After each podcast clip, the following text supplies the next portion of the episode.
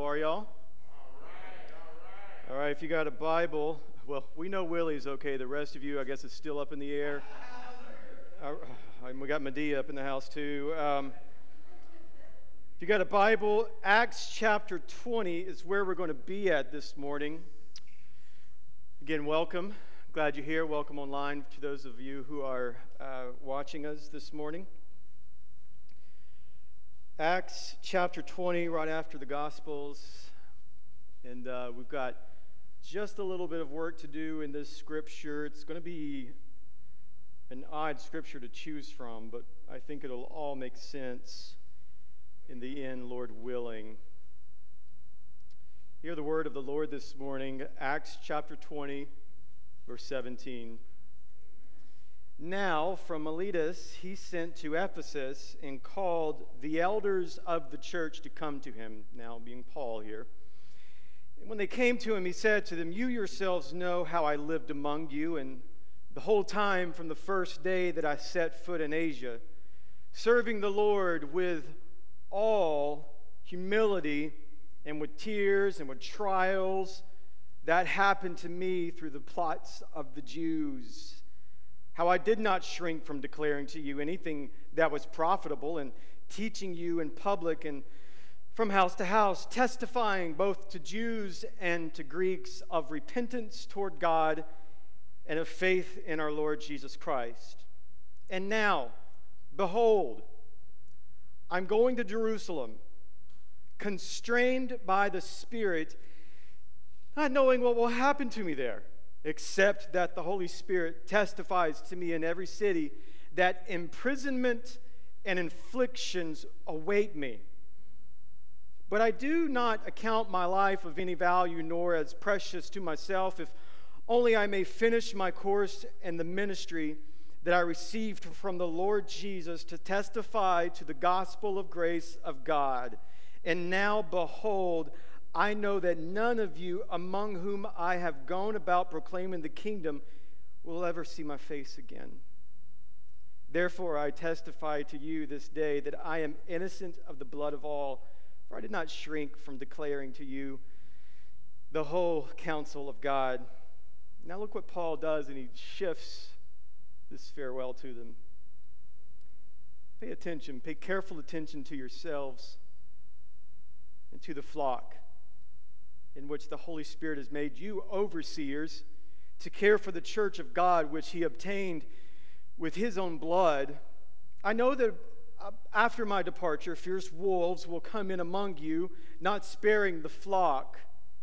And from among your own selves will rise men speaking twisted things to draw you away, to draw away the disciples after them. Therefore, be alert, remembering that for three years I did not cease night or day to admonish everyone with tears. And now I commend you to God and to the word of his grace, which is able to build you up and to give you the inheritance among all those who are sanctified. I coveted no one's silver or gold or apparel. You yourselves know that these hands minister to my necessities and to those who were with me. In all things, I have shown you that by working hard in the, this way, we must help the weak and remember the words of the Lord Jesus, how he himself said it's more blessed to give than to receive. And when he had said these things, he knelt down and prayed with them all. And there was much weeping on the part of all, and they embraced Paul and, and kissed him, being sorrowful most of all because of the word he had spoken, that they would not see his face again. And then they accompanied him to his ship. It's the word of the Lord. Would you pray with me this morning? God, I thank you for your word, and it is truth. Truth has come to sanctify us. I, I pray, God, that the words that I say um, will be pleasing and accepting to you, Lord, and that when I am done talking, or yelling, people would remember you and not the crazy guy in front of them. May you be glorified, you be lifted up above all things in this place this morning. In Jesus' name, amen. amen. Interesting text talking about the church, as we have been doing since last week. What does this have to do with what the church looks like and continues to look like? There's a biblical concept that I want to kind of present to you and try to tease out over the next 30 minutes if I can. It's, it's the biblical idea of open hands. Open hands is, is really found in the Bible where, in order for the gospel to continue to spread, they had to have this idea of open hands. Open hands is the idea that you do not own anything nor do you own anyone. And I think we are getting the best display of this idea of biblical open hands to us this morning with Pastor Paul and the elders of Ephesus. How easy it would have been for them to have clenched their hands with Paul and say, No, you're not going. Bro, it's been a good time with you here, man. But in order for them, in order for the gospel to continue to multiply and to grow and for the kingdom of God to go and grow throughout the regions, they had this right understanding that they had to have open hands. No matter how hard it stung or no matter how hard it was for them emotionally, open hands.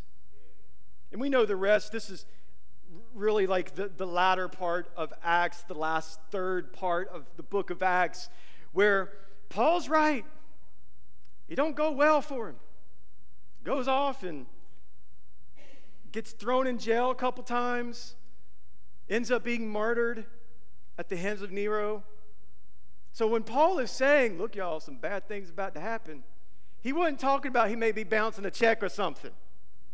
He wasn't talking about somebody was going to slap him up on side of the head. Like, no, literally, suffering and punishment was awaiting him, and he realized it. And I can't help but to think that here's Paul in this moment, who could have easily have said, "Not today, God.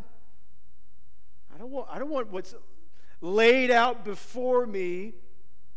And it could have been easy for these elders who were incredibly close to Paul for them to have clenched their hands. And you know what happens when you clench your, your fist towards God's, right? You, you create an idol. What is this message of open hands and these 20 something verses we just read? What is this?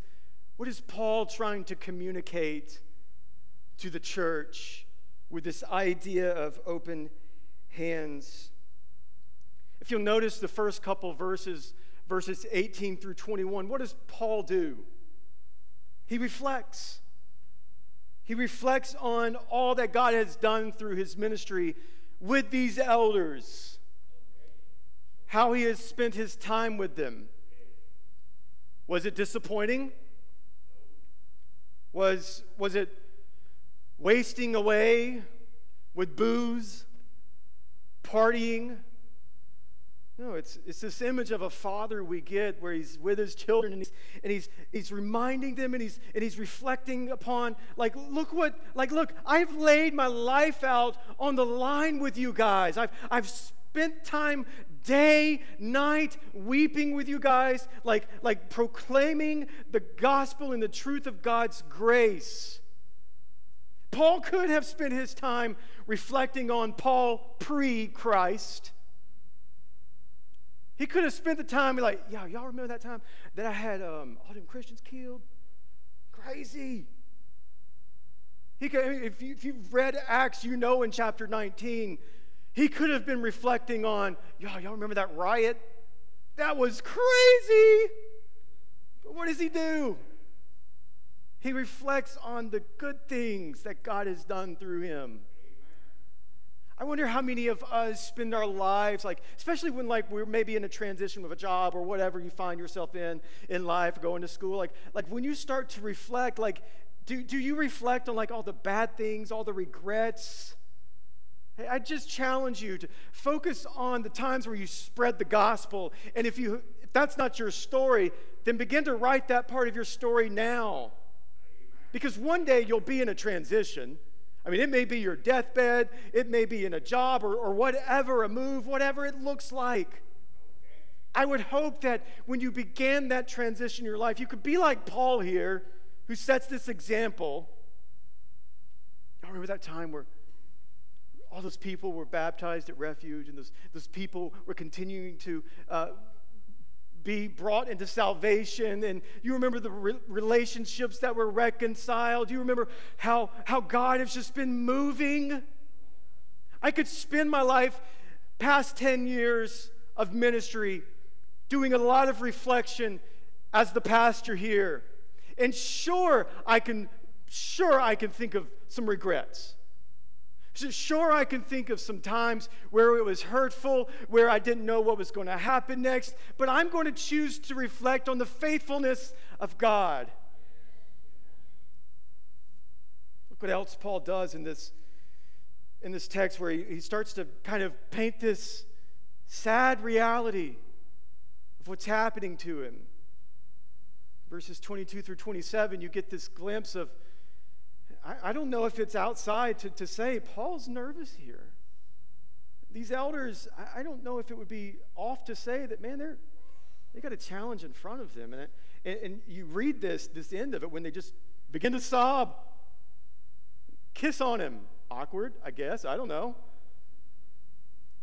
But you get this sense that this is a difficult thing. And so Paul says something that I find interesting. He says, I've been constrained by the Spirit. Have you ever been constrained?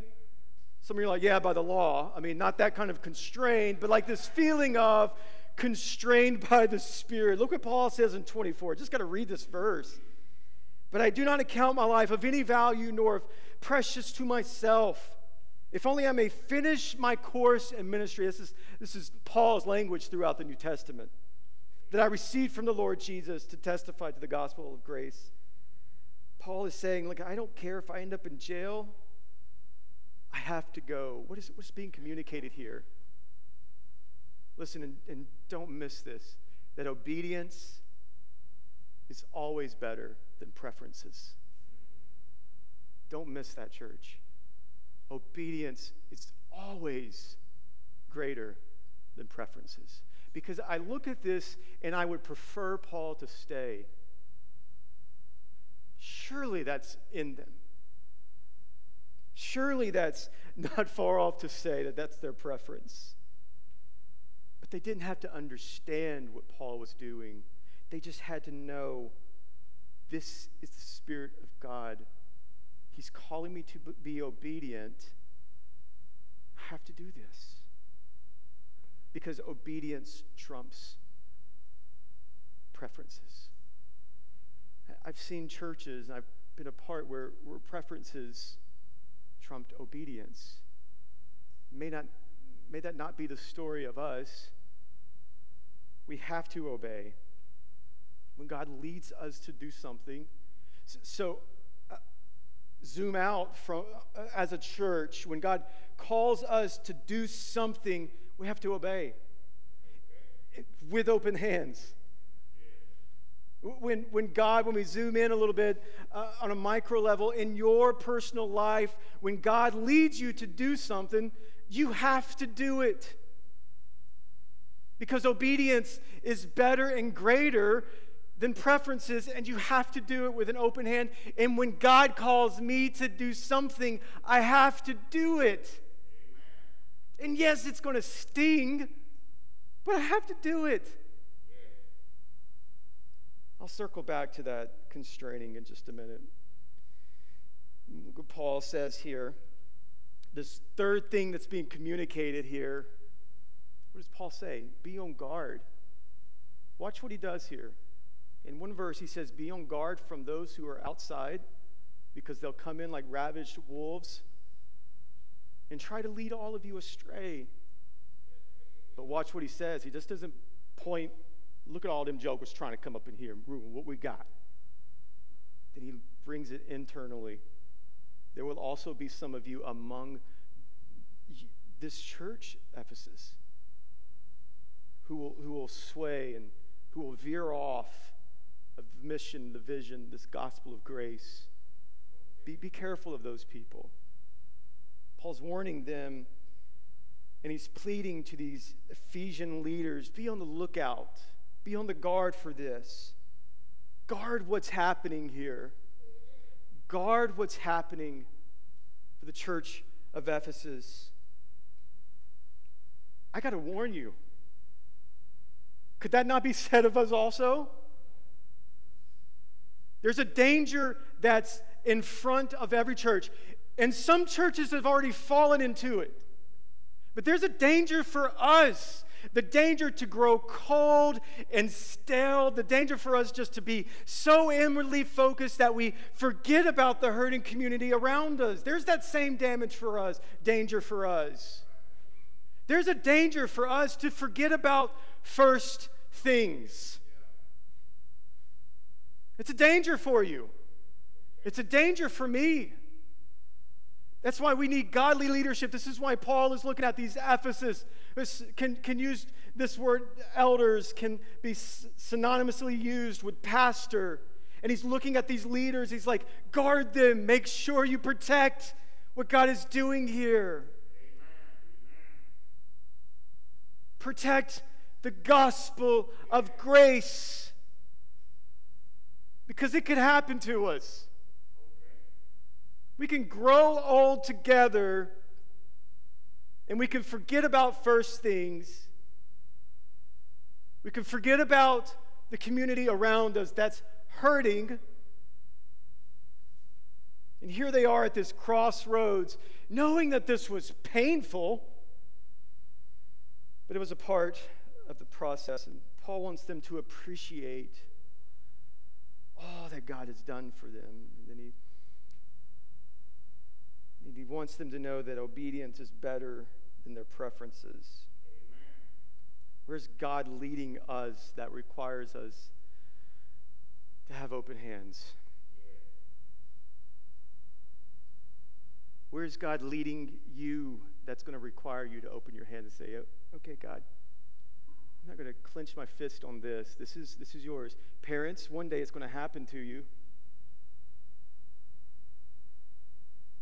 One day I'm going to have to open my, my hands and my children move away. Hopefully, they'll move away. no offense. but your mom and daddy need their time alone. But one day I'll be, and some of you parents have already had to do that. Have you ever had those constraints? I want to circle back to that idea of being constrained by the Spirit. I, I've had three times in my life, this is story time with Matthew, by the way, just in case. I've had three times in my life, as I've just kind of been looking over my life and where, where I've been constrained by the Spirit, where the Holy Spirit just stopped me dead in my tracks. And He called me to do something. One of those times I was in 2001, it was right before 9 11, and it was on a trip to Haiti to do a medical mission trip with a team. And I was probably floundering in my faith, goofing off with it. I mean, I was 19. But yeah, let's go to Haiti. Sounds fun. It's not. the name is synonymous to Hades for a reason. It's a dark, demonic place to where we stepped off of the airplane, there's someone meditating with their eyes rolled back behind their head. Where you, where you, where you hike up the mountain to go camp, and in off the distance, you hear people with their incantations and witchcraft. It's a dark place. It's also a beautiful place in some sense where there actually was a few churches in Haiti, and I remember going by boat to a church. Y'all, I didn't remember anything that they said. Just sound like tongues of fire, right? I mean, these people were speaking in their Creole, and I was like, okay, didn't know anything that was happening.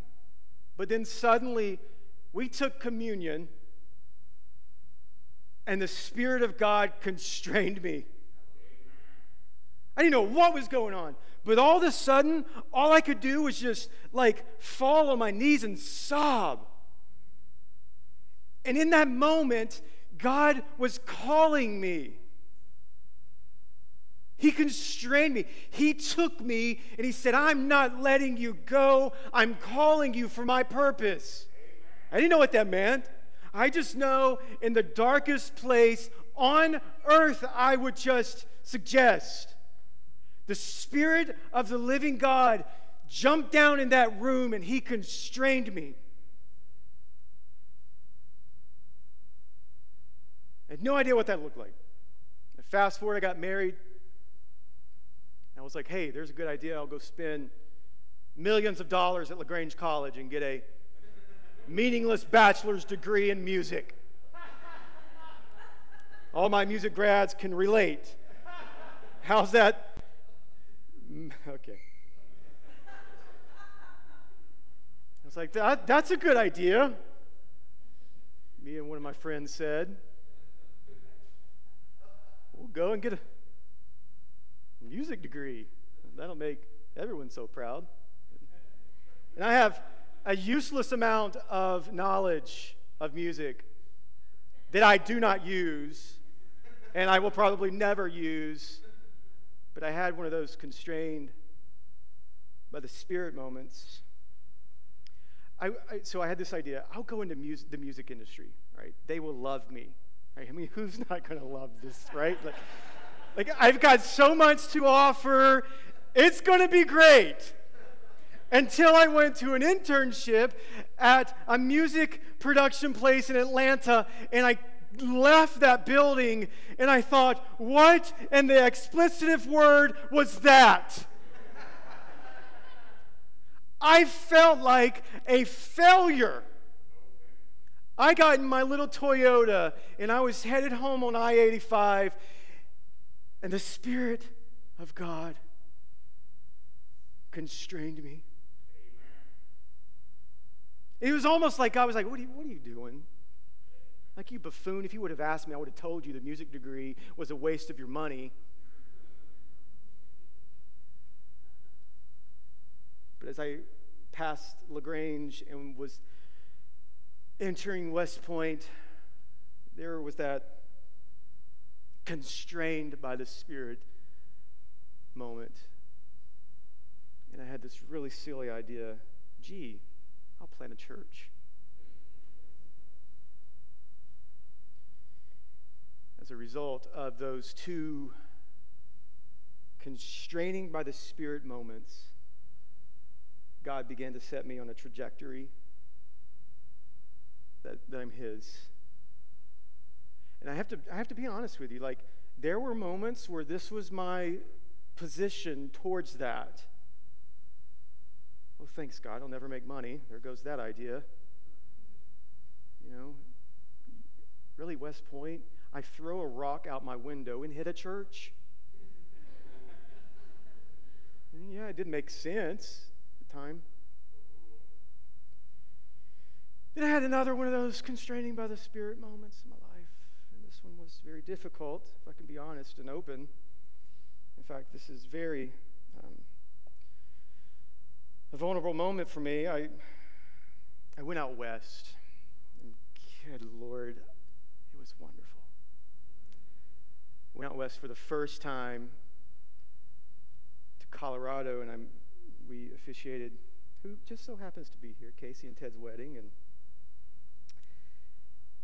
and then a friend said, Hey, you want to go to Vegas? I was like, hmm, Sure. Preacher in Vegas, what can go wrong?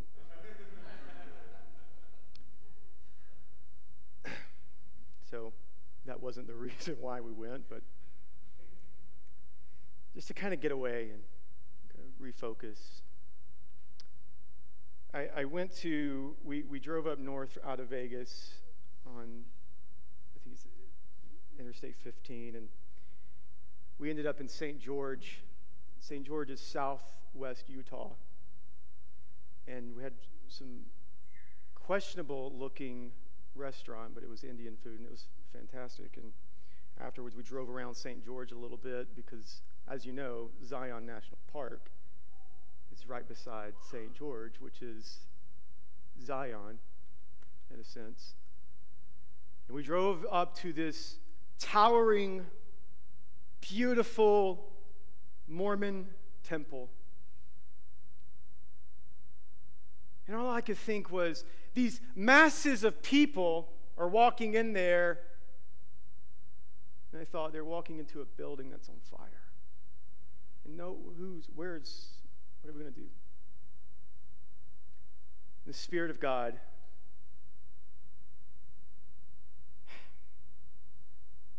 He constrained me. I've, I've wrestled with this constraining moment because I've been holding you in my fist.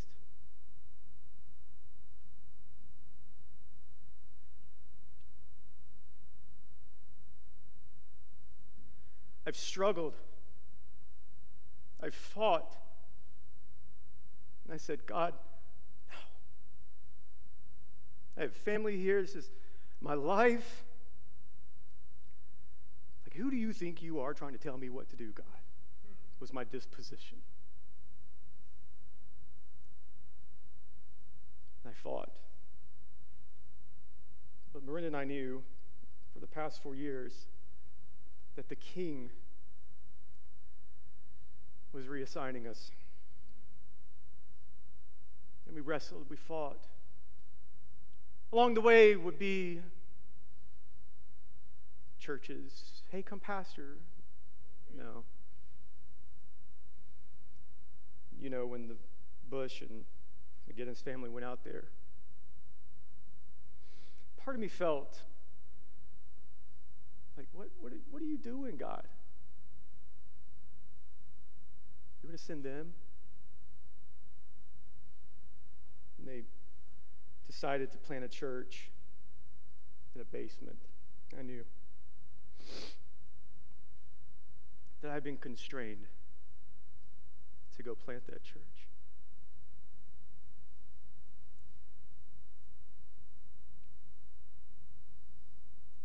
I don't know when.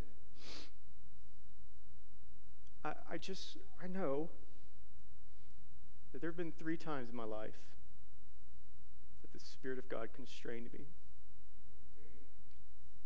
And this time I have to open up my hands. You have, you have an opportunity. You can open your hand and say, God, this is this is your church. If you, if you look at the, the 10 years of our church, if you look at the paper, look at it on paper, you, you probably have some questions. Like, eh, I don't know, this is going to work out.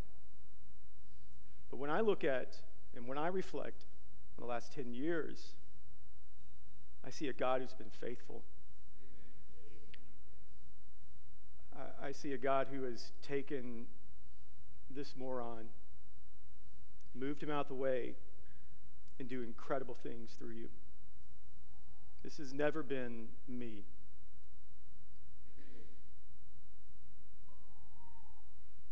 Or you can clench your fist and say, I want no part of this.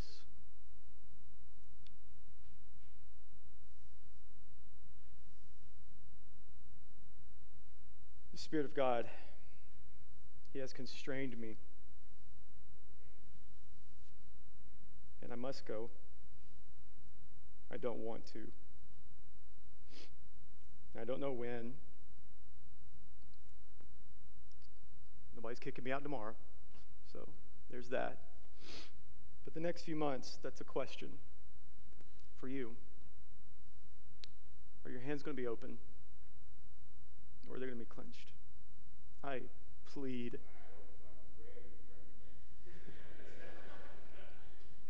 I would plead with you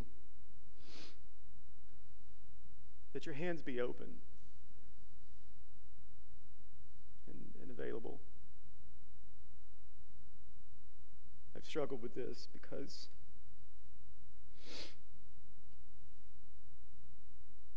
you know, the fear of disappointing and if family. Miranda's an only child. Her parents are 70.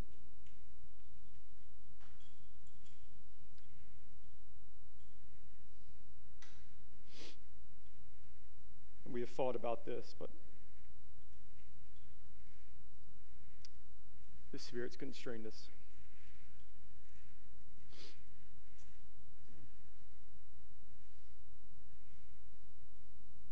Grab somebody's microphone around here.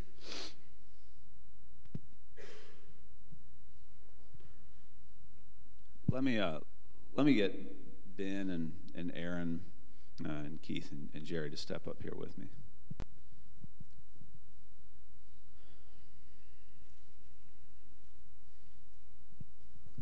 So um, I, I bring these guys up. We didn't know that this was uh, what was going to happen. You know, let me go ahead and say I. I've told God this, so He's not going to be surprised. I think this sucks. I'm not. Uh, I, I, said it yesterday. If I was writing the story, this chapter is not in it. Um, but I don't want a thing to do with with disobedience.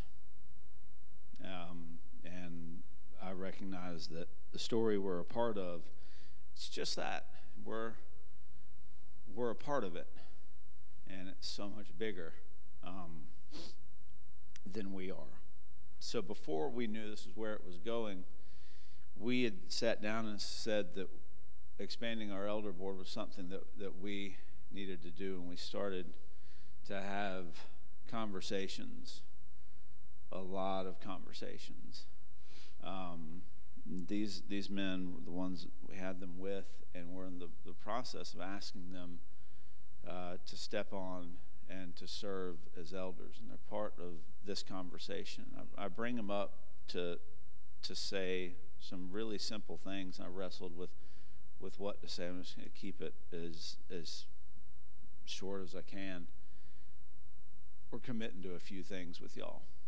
One, um, we don't know what the partnership with what God is doing uh, in Utah is going to look like long term. But we know in the short term and in the medium term, what we know is this that the throwers, that the McGinnises, that the Bushes, these are people that poured their lives into us for, I mean, in my case, a decade, right? Um, and they helped to build a body that, if you look around us, God, it's rare. Um, uh, it's a ton of people that, you know, uh, it's astounding how many of us have kind of similar backgrounds. Like we'd been in churches and we've been hurt by them. And we weren't angry with God, but we knew that that wasn't what the church was supposed to be. And we knew that we looked around our community, we knew that that's not what God had for it. Um, and God, these are the people that helped to build it, and we love them. And that's not going anywhere. We don't know what it looks like, but we know that we are a part of them and they are a part of us and that that isn't changing. Now, when we figure out what it looks like, as we're figuring that out, the other commitment that we make is that y'all are going to know that you know we'll, you're a part of it. The other thing we commit to is this: that the term pastor and the term elder, like Matthew mentioned, are synonymous. Those are the same thing. That when we ask these men to join on with us, they're and that when, when we do that, we're they're accepting the role as a pastor. And that the leadership of, of this body, it's going to be okay. Like we look at it and we feel really good about where we are. Again, not what, not what we wanted if we were in charge, but we don't want to be in charge. We are. Um, uh, I'll just speak for me. Um, a little bit, a little bit gutted by it, but I know that I'm a very small part of what God's up to. And if God raised up a congregation in West Point, and part of that purpose is Utah, I'm good with that. But also know this that the gospel and the mission to reconcile still takes place here. And that y'all are part of that. And that work isn't going anywhere. So, what does it look like in Utah long term? I don't know. What does it look like in West Point long term? I don't know. What does it look like between Utah and West Point long term? Real shocker here. I don't know. But I know that my God's plan is perfect. And I know I want to be a part of it.